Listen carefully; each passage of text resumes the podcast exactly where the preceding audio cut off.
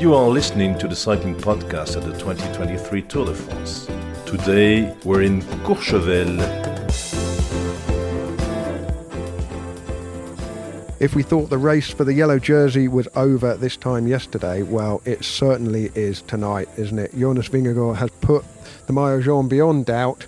And as we sit here with the sun setting behind the mountains and the air gradually going cool, it feels like the Dane is pretty much guaranteed to clinch his second consecutive Tour de France in Paris on Sunday. We will talk all about that in this episode of the Cycling Podcast from the Tour de France. It was stage 17 today.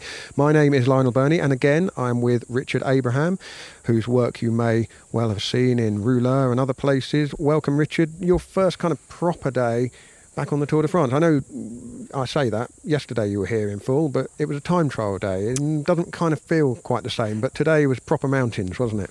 It was proper mountains, and it was proper big mountains as well. We're really high up, 2,000 metres, 2,300 or something on the top, and it's just the Tour de France. It's that sort of classic image of a tour, isn't it? Big mountains, all the key riders fighting it out, lots of fans on the roadside, helicopters in the sky, like it's, yeah. Huge crowds as well, which we will talk about a little bit later. I should set the scene. We are here surrounded by the mountains, and camper vans are parked in the car park, Tour de France fans. And Richard has got some kind of flying insect on his forehead there. I think it got away. We are sitting at the bottom of a little ski lift, which in the wintertime will take people up to come down this. Quite a gentle run, this one, isn't it? I think like I'd fancy green, my chances. Green or blue? Maybe blue in places. Not very steep. I could cope with that. Yeah. I'm no skier, I should say. Well, let's get on with the business of the day, because it was a dramatic stage. It's time for the tale of the étape. Stage 17 from Saint-Gervais-Mont Blanc to Courchevel, 165.7 kilometres up and down all day with some big, big mountains. And the attacks were going right from the start because lots of riders wanted to be in the big break. And it went clear eventually on the Col de Saisy. But one of the first things we heard was that Tadej Pogačar, who was dealt that blow in the time trial yesterday, had a shocking start to the morning because he was on the ground early on after a small crash. So not the ideal start for him, as he was hoping to get back into the picture, as difficult as that might have looked this morning for him. The break went, and it went kind of true to form, really. Jumbo-Visma put two riders in it. UAE Team Emirates put two riders in it. There were lots of riders hoping that it might go their way and they would bag a stage win. The likes of Valentin Madouas, Thibaut Pinot, Rigoberto Urán was in there, Julian Alaphilippe, Jack Haig, Giulio Ciccone, who was chasing mountains points, and Rui Costa, Guillaume Martin. Lots of names that we've seen up the road already in the mountain stages, but crucially, it was Félix Gall of AG2R and Simon Yates of Jayco Alula. Now, Jayco put three riders in there, and, well, they were chasing the stage. But it all broke down on the climb of the Col de la Loze, and Félix Gall of AG2R really seized his moment. He had his big breakthrough win a month ago at the Tour de Suisse when he won a mountain stage there. And he's been freed up in this tour because Ben O'Connor has been out of the overall picture since very early on, and he really seized his moment despite a spirited chase from Simon Yates in the final kilometres. I was wondering whether the steep climb up to the Altiport at Courchevel might catch Gall out, but no, he had enough in the tank to win the stage. A very impressive one for him. But it was all about the battle between Jonas Vingegaard and Tadej Pogačar today, and, well, the wind really has gone out of Pogačar's sails, hasn't it? He was struggling very early on the climb of the Col de la Loze, and really it wasn't in a phase of the race where Jumbo-Visma were really piling the pressure on him. He just kind of went backwards, lost contact, had only one teammate, Marc Soler, for company, and so he has lost a lot of time and now lies 7 minutes 35 behind Jonas Vingegaard. If there is a glimmer of good fortune for UAE Team Emirates, it's that Adam Yates has kind of cemented his place in third place, so he looks like he may well take the podium position. Or a lot could happen on Saturday, of course, but he is 1 minute 16 ahead of Carlos Rodriguez. And then a real shuffling in the bottom half of the top 10. Simon Yates not winning the stage, but he has jumped up 3 places to 5th overall. Pello Bilbao has also moved up 1 to 6th. Jai Hindley's dropped down 2 places to 7th, and Félix Gall, who's been yo-yoing in and out of the top 10, now looks a good bet to finish in that top 10 in Paris because he is up to 8th. The King of the Mountains race really hotted up as well. Giulio Ciccone made it his mission to get as many points as possible, and he won the first 3 climbs, and he has the lead in the Polka Dot jersey competition with 88 points. Gall is only 6 behind with 82, and ominously Vingegaard is 1 point behind Gall, so that will all be decided on Saturday. We did lose a couple of riders as well. Alexis Renard was a non-starter. Now, he crashed and fractured a bone yesterday, and Richard, we think, finished 1 second outside the time limit. Which, I mean, to ride, he broke his elbow, according to L'Equipe, and I can't imagine doing a time trial, even on a road bike, with a broken elbow. So, well done, Alexis, in actually finishing, but it sounds like it probably was the right decision not to carry on with the breaking elbow. He's not out because he finished 1 second outside the time cut. I would have thought if his injury is permitted, he would have been allowed by the race jury to carry on. One non-finisher, Phil Bauhaus of Bahrain Victorious, who was in the hunt for sprint stages early in the Tour, but that's one less sprinter to contest the remaining flatter stages, and we will discuss that in the final part.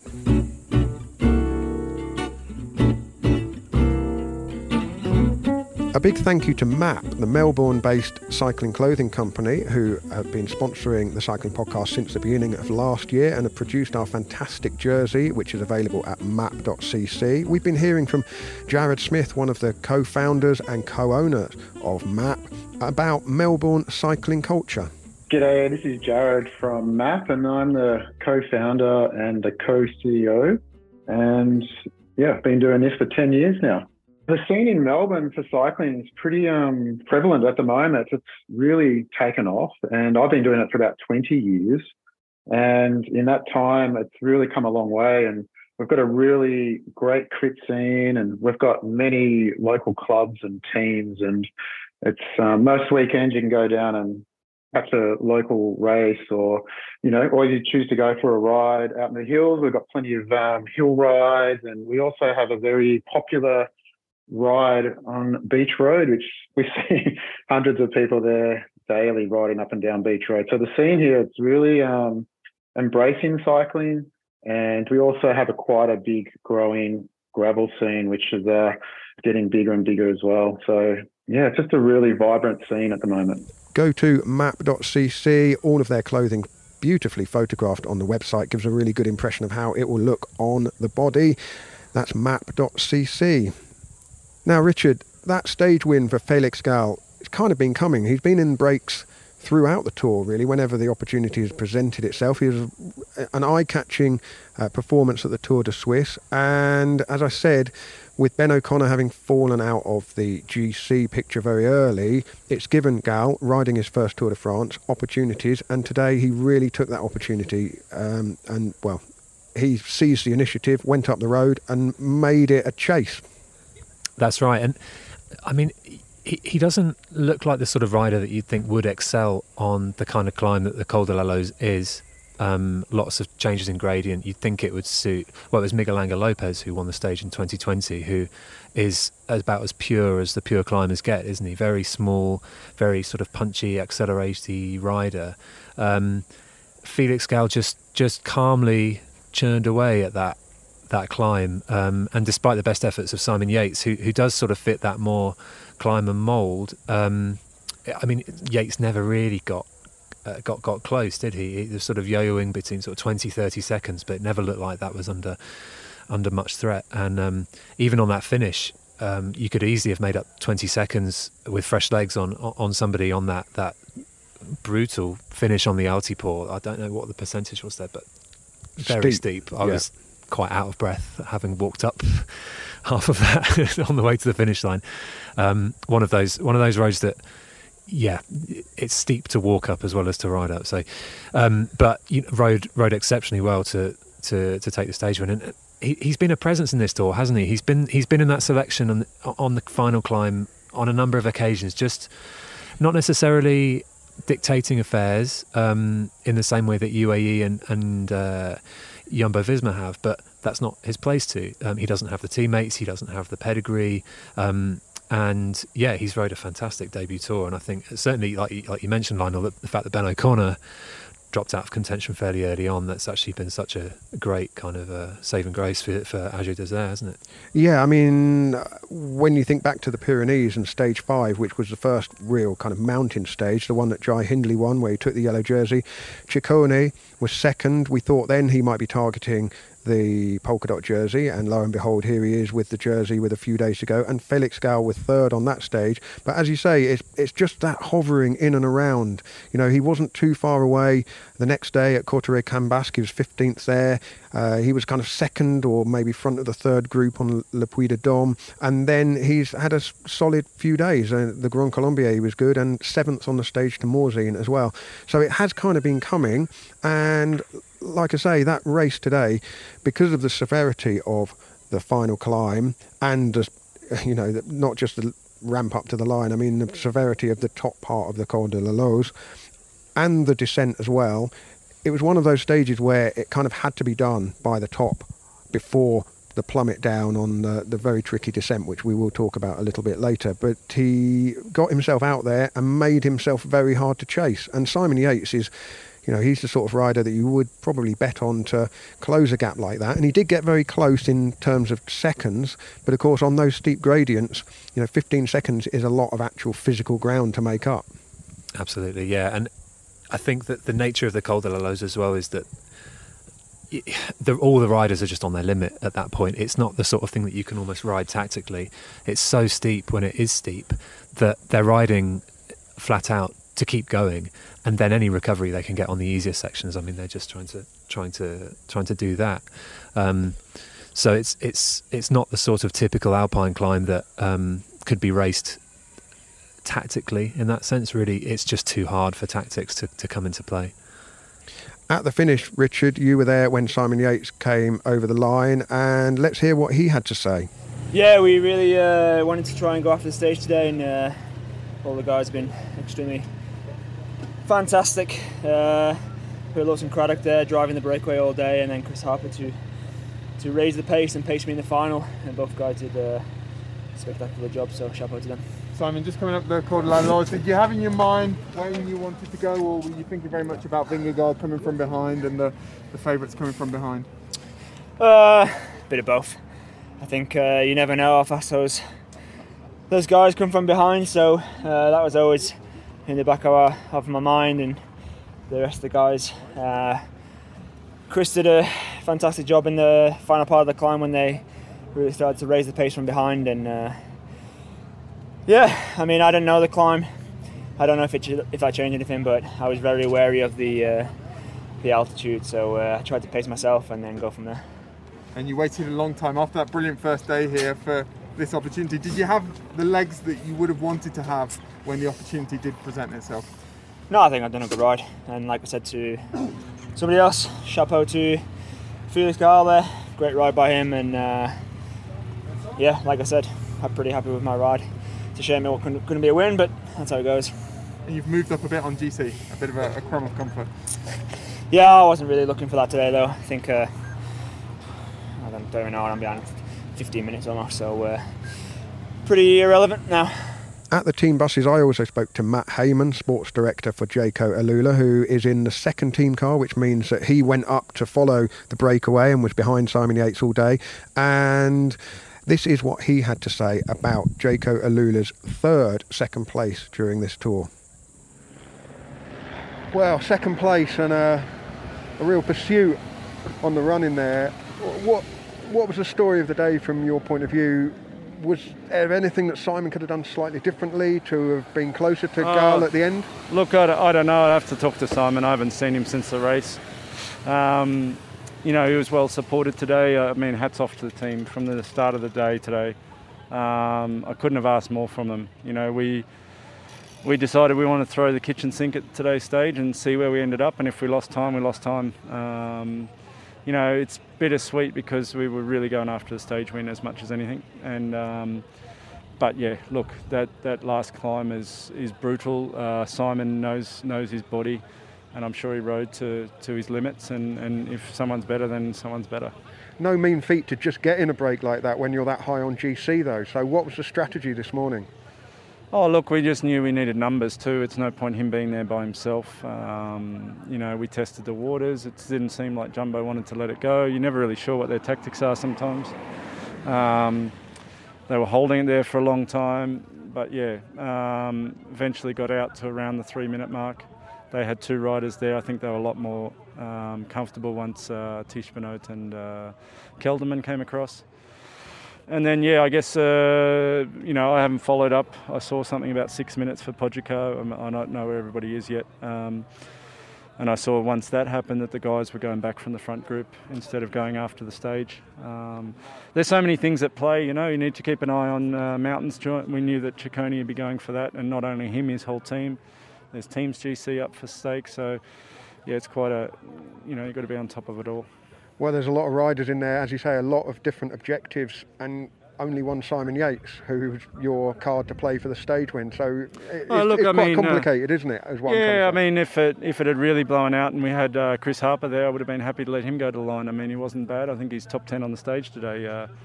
I mean, he can get up a climb like that, and he did a fabulous job again today for Simon. Yeah, bittersweet that, you know, that's the second place we've had in this tour.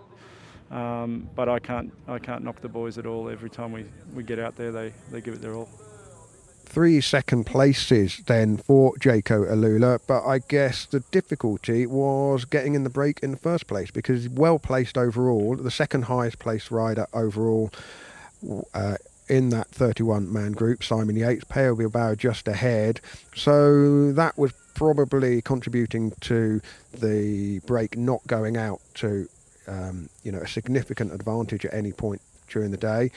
And with Chris Harper in there as well, who's been shadowing Simon Yates throughout this tour and is a good climber in his own right, they did have a couple of cards to play, but in that situation you would bet on Simon Yates being the most likely one to close it out, but coming up just short. I did ask, you know, what could they have done differently, but very, very difficult in a stage like that. As you say, Richard, it's about getting up the road and just holding on as much as anything.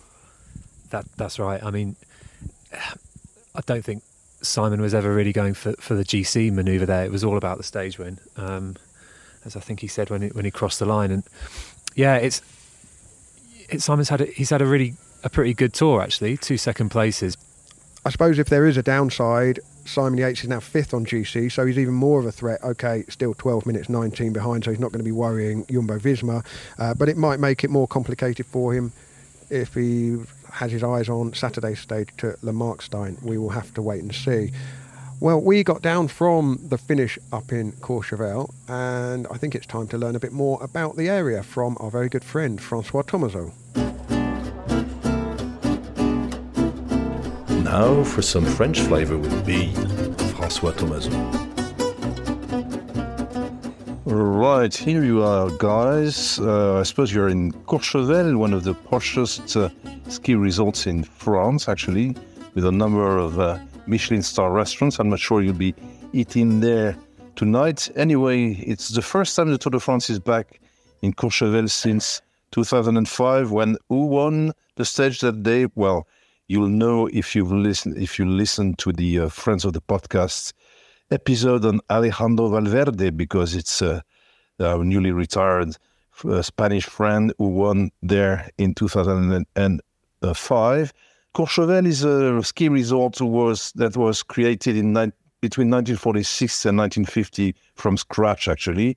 The project began in 1946 when the commune of Saint-Bon, which is just down the valley, handed over the necessary land to the General Council. And the initial work was carried out with great difficulty, with materials having to be transported by mule and man, such as the wooden poles for the Tour de and Loze ski lifts. And so they had to wait for 1946 and 1948 for the first hotel to open, called Les Trois Vallées, the Three Valleys. And some of the guys were used to bring equipment and material to build a hotel were actually German prisoners of war, and the resort was first accessed by car in 1948. Well, now just a little bit about Col de la Loze, we were back there. I mean, we were there before. I mean, it's not obviously the first time that the Tour de France had gone to Col de la Loze. It was actually opened in 2019. It was created by the ski resorts of Méribel and Courchevel, who decided to open a pass closed to motorized traffic and dedicated to road bikes. And it links the valleys of Beauzelle and Les Alus at an altitude of 2,304 meters, which makes it the seventh highest pass in France and the third highest in Savoy, after the Iseran and Galibier. Before 2019, the Col de la Loze was a ski slope, as I said, in winter, and a mountain bike trail in the summer.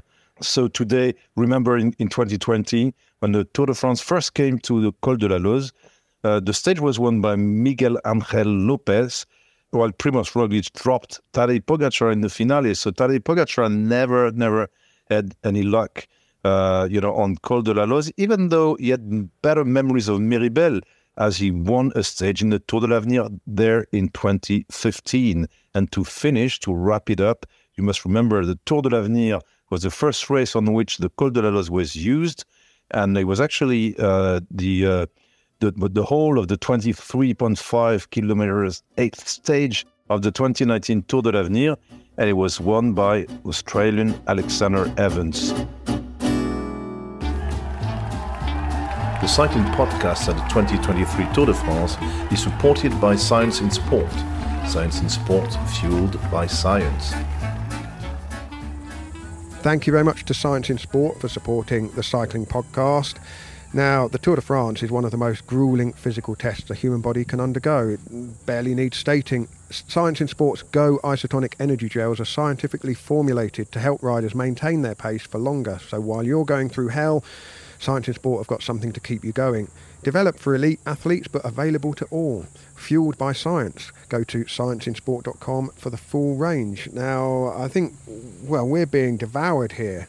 I don't know what nutrition is in our blood, but the midges and mosquitoes or whatever they are. Oh. The red-flavoured gels tonight, aren't they? Yeah. We should perhaps explain what pushed us here. We've been driven into the field, more or less, by... Not the finest cover band that I've heard. No.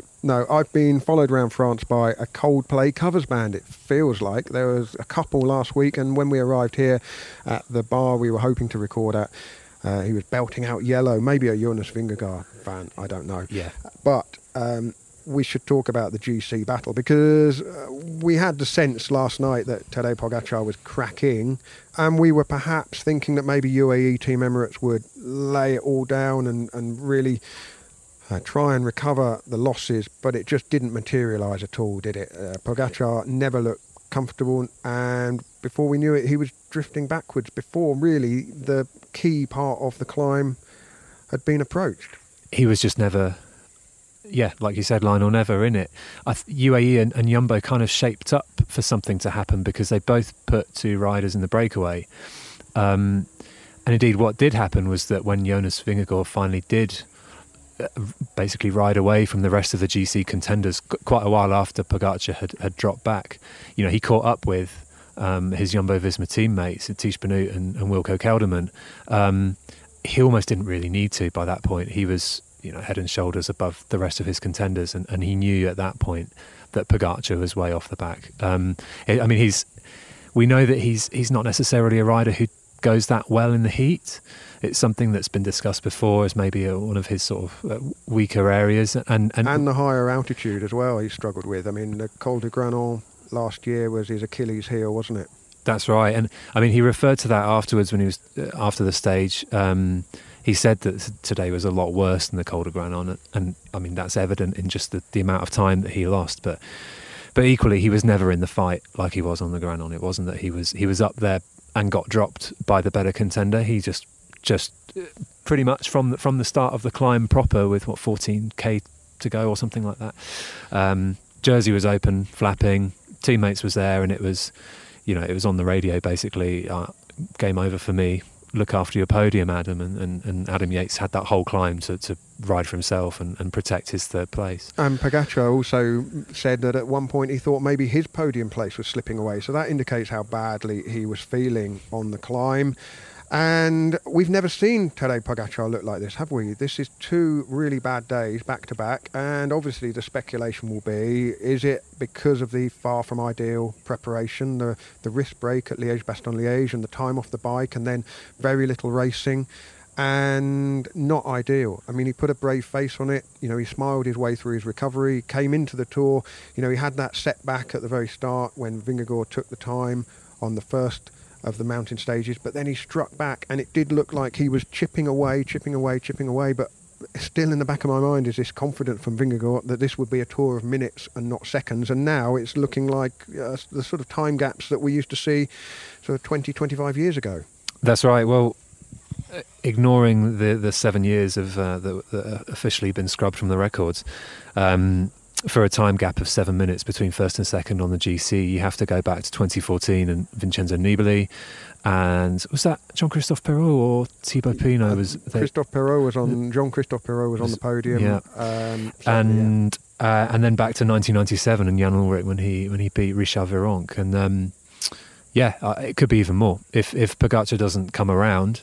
Vingegaard and Jumbo-Visma don't strike me as a sort of team that are going to go easy on that final mountain stage on Saturday. You know, they'll do what Jumbo do, and they'll ride it as they ride it. And you know, there's Vingegaard hasn't got that that mountain stage win yet. Is that right?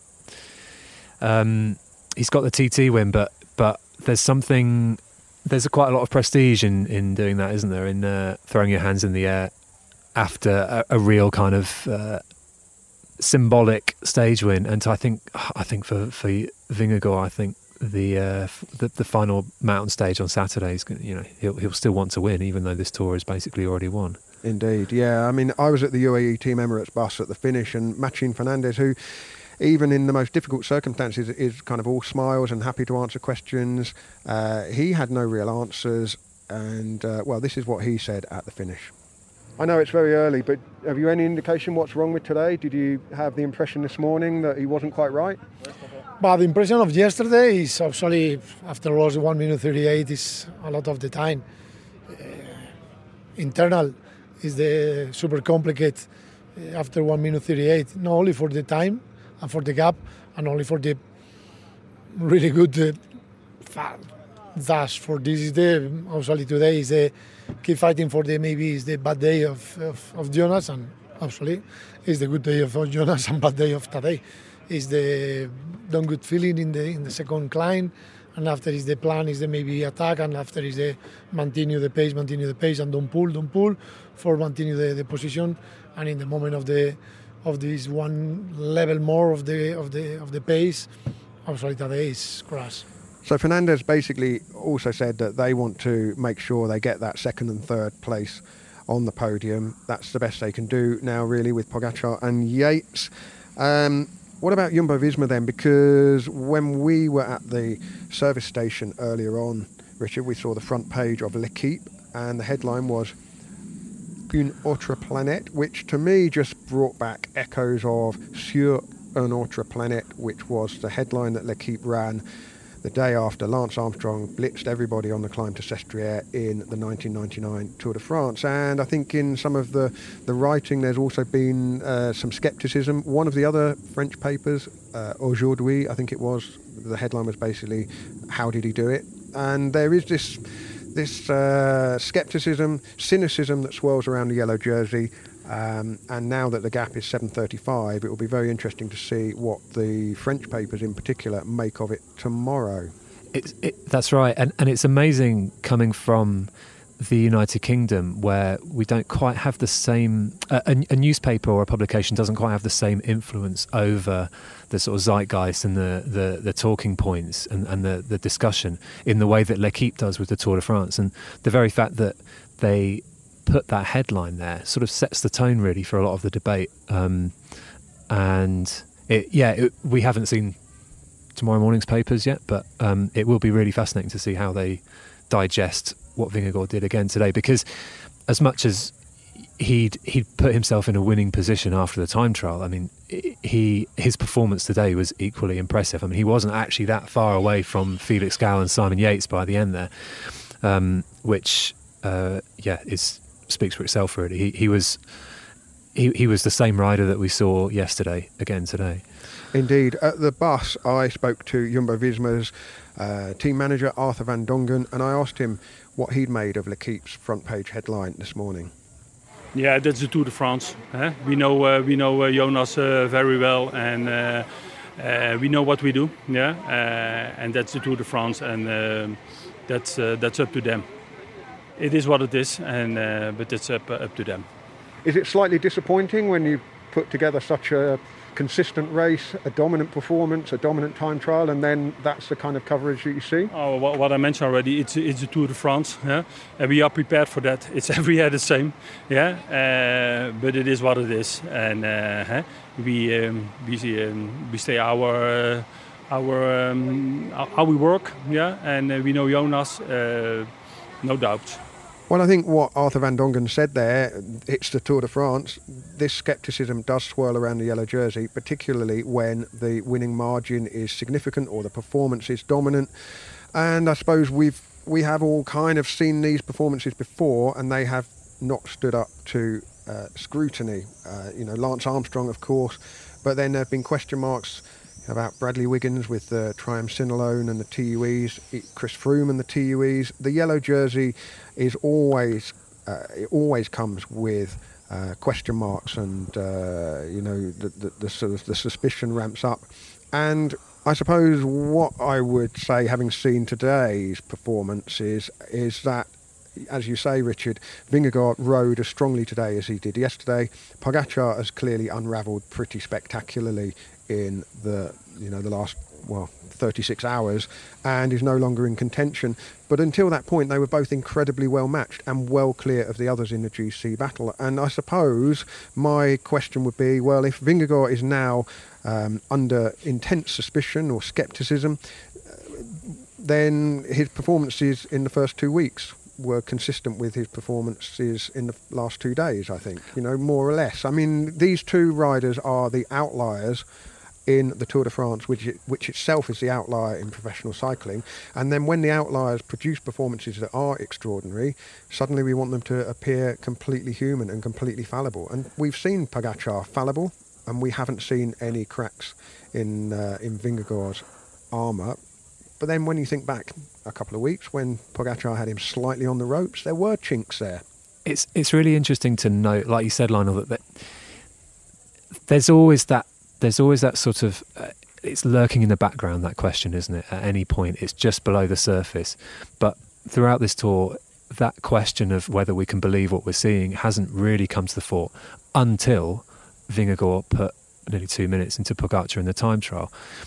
And I wonder, we'll never know, but had it been much more closely matched on the time trial and again today, would we be having this discussion? Would L'Equipe have put that front page? It would have taken nothing away from Vingegaard's performances, but there is something about that sort of the standout nature of it, the difference in that's been shown between Vingegaard and Pogačar now, which has brought those questions on Vingegaard. And yeah, I think it comes up when the race is suddenly over and everyone feels that slight deflation. I mean, I'm not sort of doing a corrections corner on you here, but you said put nearly 2 minutes into Pogačar in the time trial. It was 1:38, which is actually quite a long way off 2 minutes. And I think we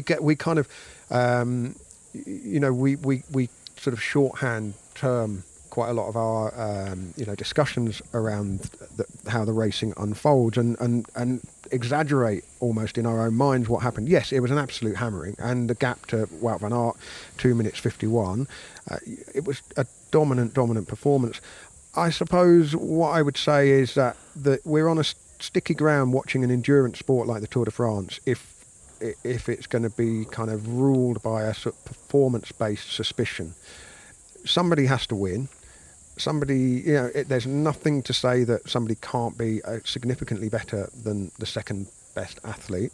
But I think the problem cycling has and continues to have is that there is this legacy. It really isn't that long ago that riders were being kicked out of the Tour de France left, right and centre. You mentioned Lance Armstrong and the 7 asterisks.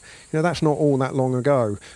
He he raced up here in 2000 and 2005, you know, at Courchevel. So there's this all this history that's sort of bound up with the Tour de France, and there's never going to be a clean break. There's never been a clean break.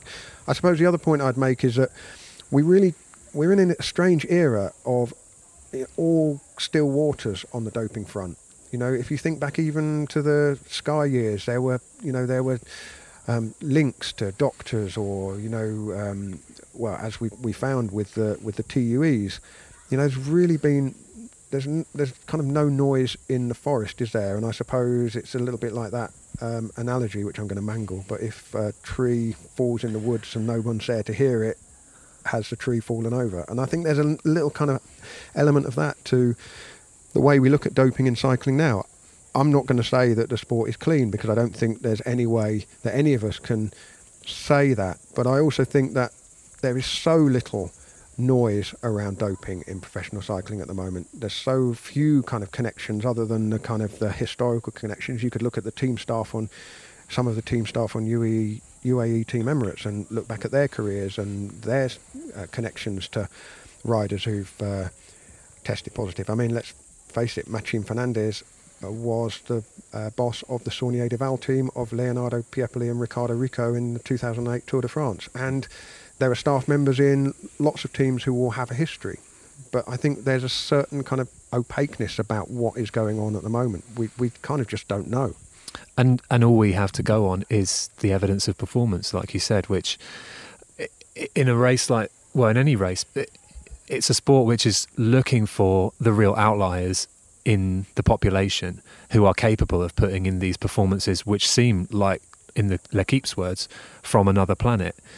And cycling hasn't yet got to that point, I don't think, where the peloton is uniformly freaky for what, you know, to carry on. I feel like I'm being a little bit rude here to the peloton, but it's a sport of outliers, and this is an event for those outliers. I guess that's the big problem, isn't it? We kind of crave closeness, I think, more than we crave excellence. I think if the sort of public reaction is to that's the sense I get. I certainly feel that. You know, there was that deflation last night that the tour is over when we'd seen this fantastic battle. It is so close, so beautifully poised, yeah. and it could have been decided by seconds, but it hasn't been. And I think as well, this is sort of evident in a sense to us here. You know, we've been sort of torpedoed slightly by first Robbie Williams covers, and now by biting insects. I'm trying to land on the microphone here. The Tour de France doesn't take place in a bubble. It takes place in the real world. We were stuck behind the UAE team bus coming down in the evacuation off Courchevel today. I mean, there are real world conditions that we don't see and that we don't really consider when we think about these performances, which aren't there to excuse performances. We can't say that Pogačar had a bad day because he had a bad bus ride or because he didn't sleep very well in the Campanile hotel because the air conditioning didn't work.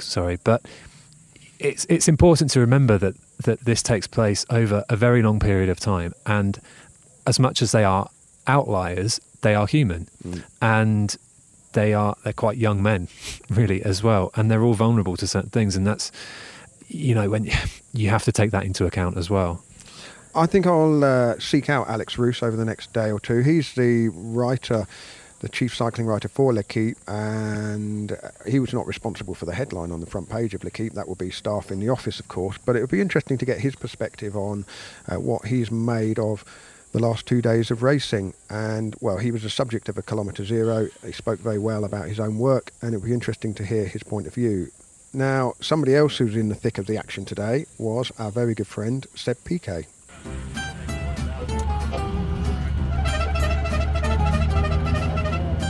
This is Seb Piquet, the voice of Radio Tour, sitting at the back of the pack. Bonjour from Courchevel. What a day. I have said it before, I will say it again. Something has changed on the Tour de France. Never have I seen so many spectators on the side of the road. I don't know why, I don't know if there is a reason, but ever since we started in Basque Country, going through the Pyrenees, Massif Central, now in the Alps, and today for the Queen Stage, I have never seen so many people on the side of the road. And sadly, they're not all very disciplined. What happened today? Well, we were going up to Le Col de la Loze behind the yellow jersey, Jonas Vingegaard, who was actually on his own. And suddenly we saw a red car, a commissaire car, in front of us, stopped, blocked, probably because of motorbikes being blocked in front of them. And it was absolutely chaotic. Riders were coming from behind. They couldn't go through. Vingegaard couldn't go through. Thankfully, it had no consequence on the standings. But it's a bit worrying for the editions to come, and I'm afraid that things will need to be done. I don't know what. I'm not a specialist.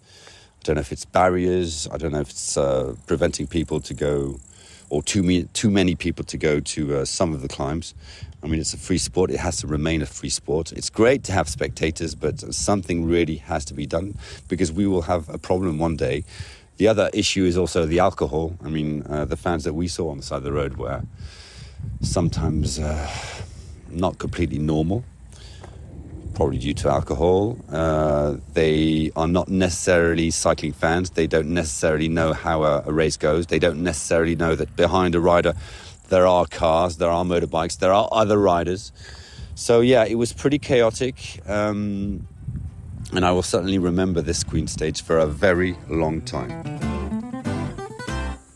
Just quickly, Richard, that incident with the car that got stopped and then Vingegaard, and I think by that stage it was Kelderman, wasn't it, trying to get past. The road was completely blocked. The motorbikes were stalled, couldn't get going again. The crowd had all, filled the road. As Seb says there, it's getting to a point where the crowds are so significant on the climbs that it's beginning to impact the race, and maybe something will have to be done in future years to just ensure that the riders have enough space to race on the roads. I didn't quite make it up to the climb of the Col de la Loze, but we're seeing it time and time again, aren't we?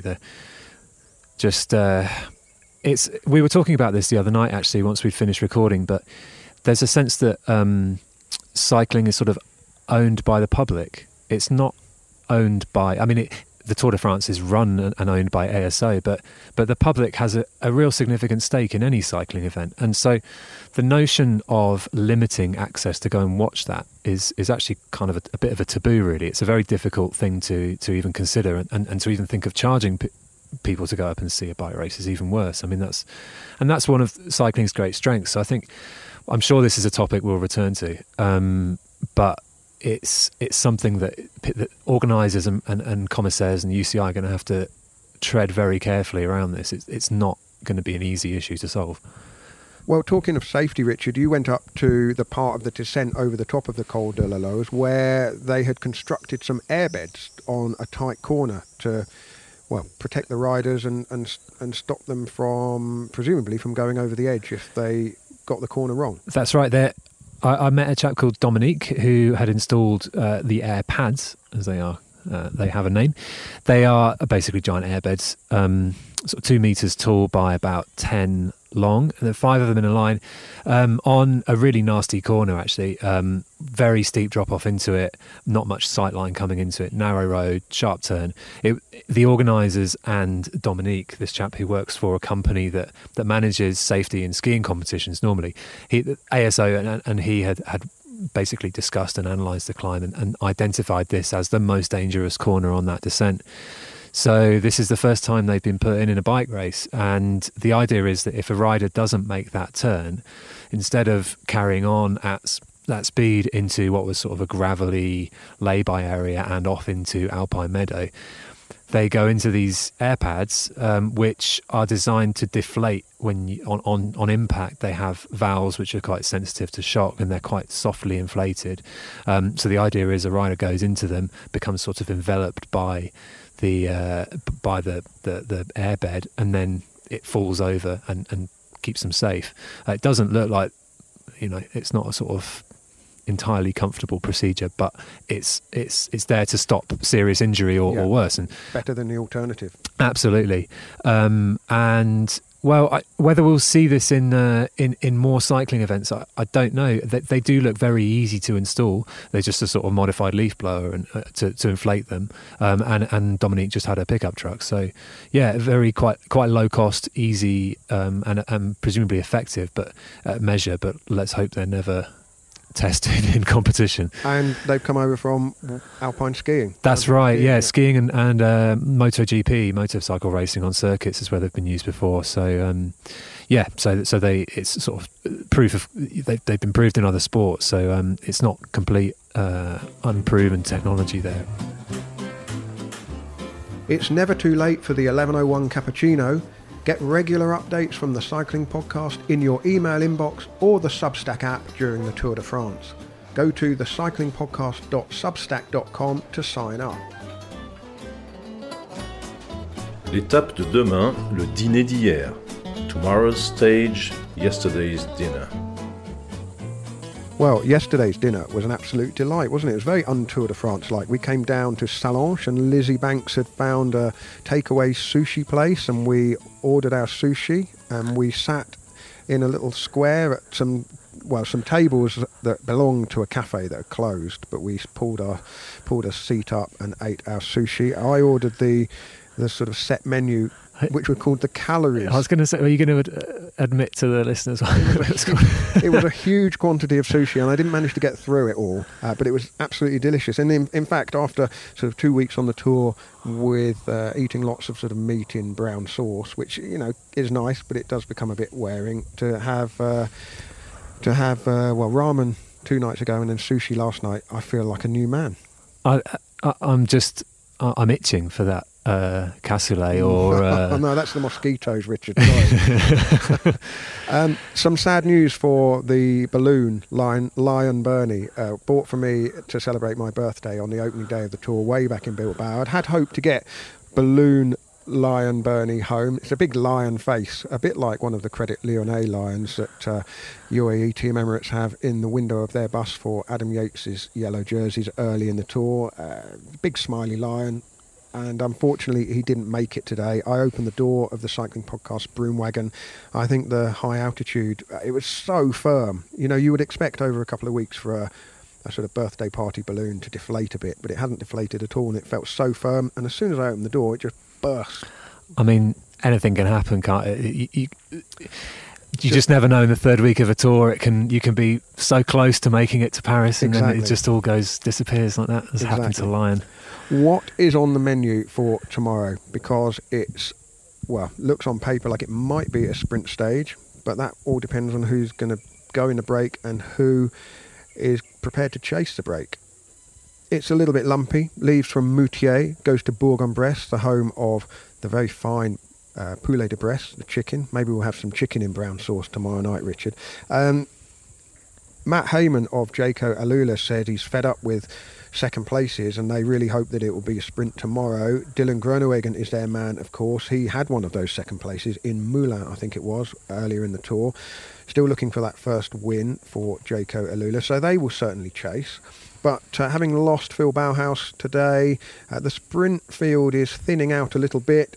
And it remains to be seen how well Jasper Philipsen has got through the mountains and whether Alpecin de Koenig have the fight for that chase. Who are we looking at other than Philipsen? Mads Pedersen, Brian Coquard, Jordi Meus, Binyam Gamay, Groenewegen.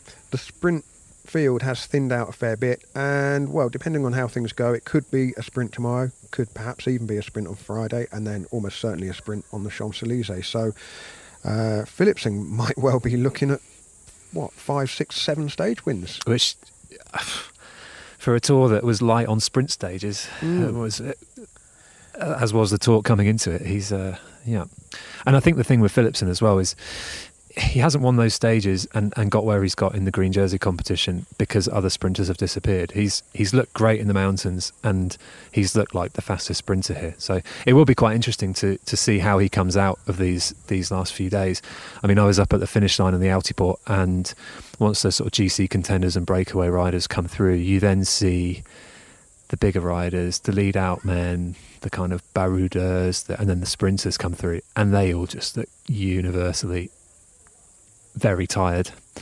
it's not been an easy few days, has it, for them? And even just the time trial, making the time cut yesterday. So that's to take into account as well, how they've come through these last few days. But I think Philipsen on previous form has been pretty comfortable as far as you can be for a sprinter. So, yeah. Well, we shall see tomorrow. We'll be in Bourg-en-Bresse this time tomorrow. Hopefully not surrounded by a peloton of mosquitoes. We need to go and have something to eat. It might be cheesy here in the Alps, mightn't it? But, cheesy sushi. Cheesy sushi. No, I don't think that's such a thing. But until tomorrow, Richard, thank you very much. Thank you, Lionel. The Cycling Podcast was created in 2013 by Richard Moore, Daniel Freeb and Lionel Birnie.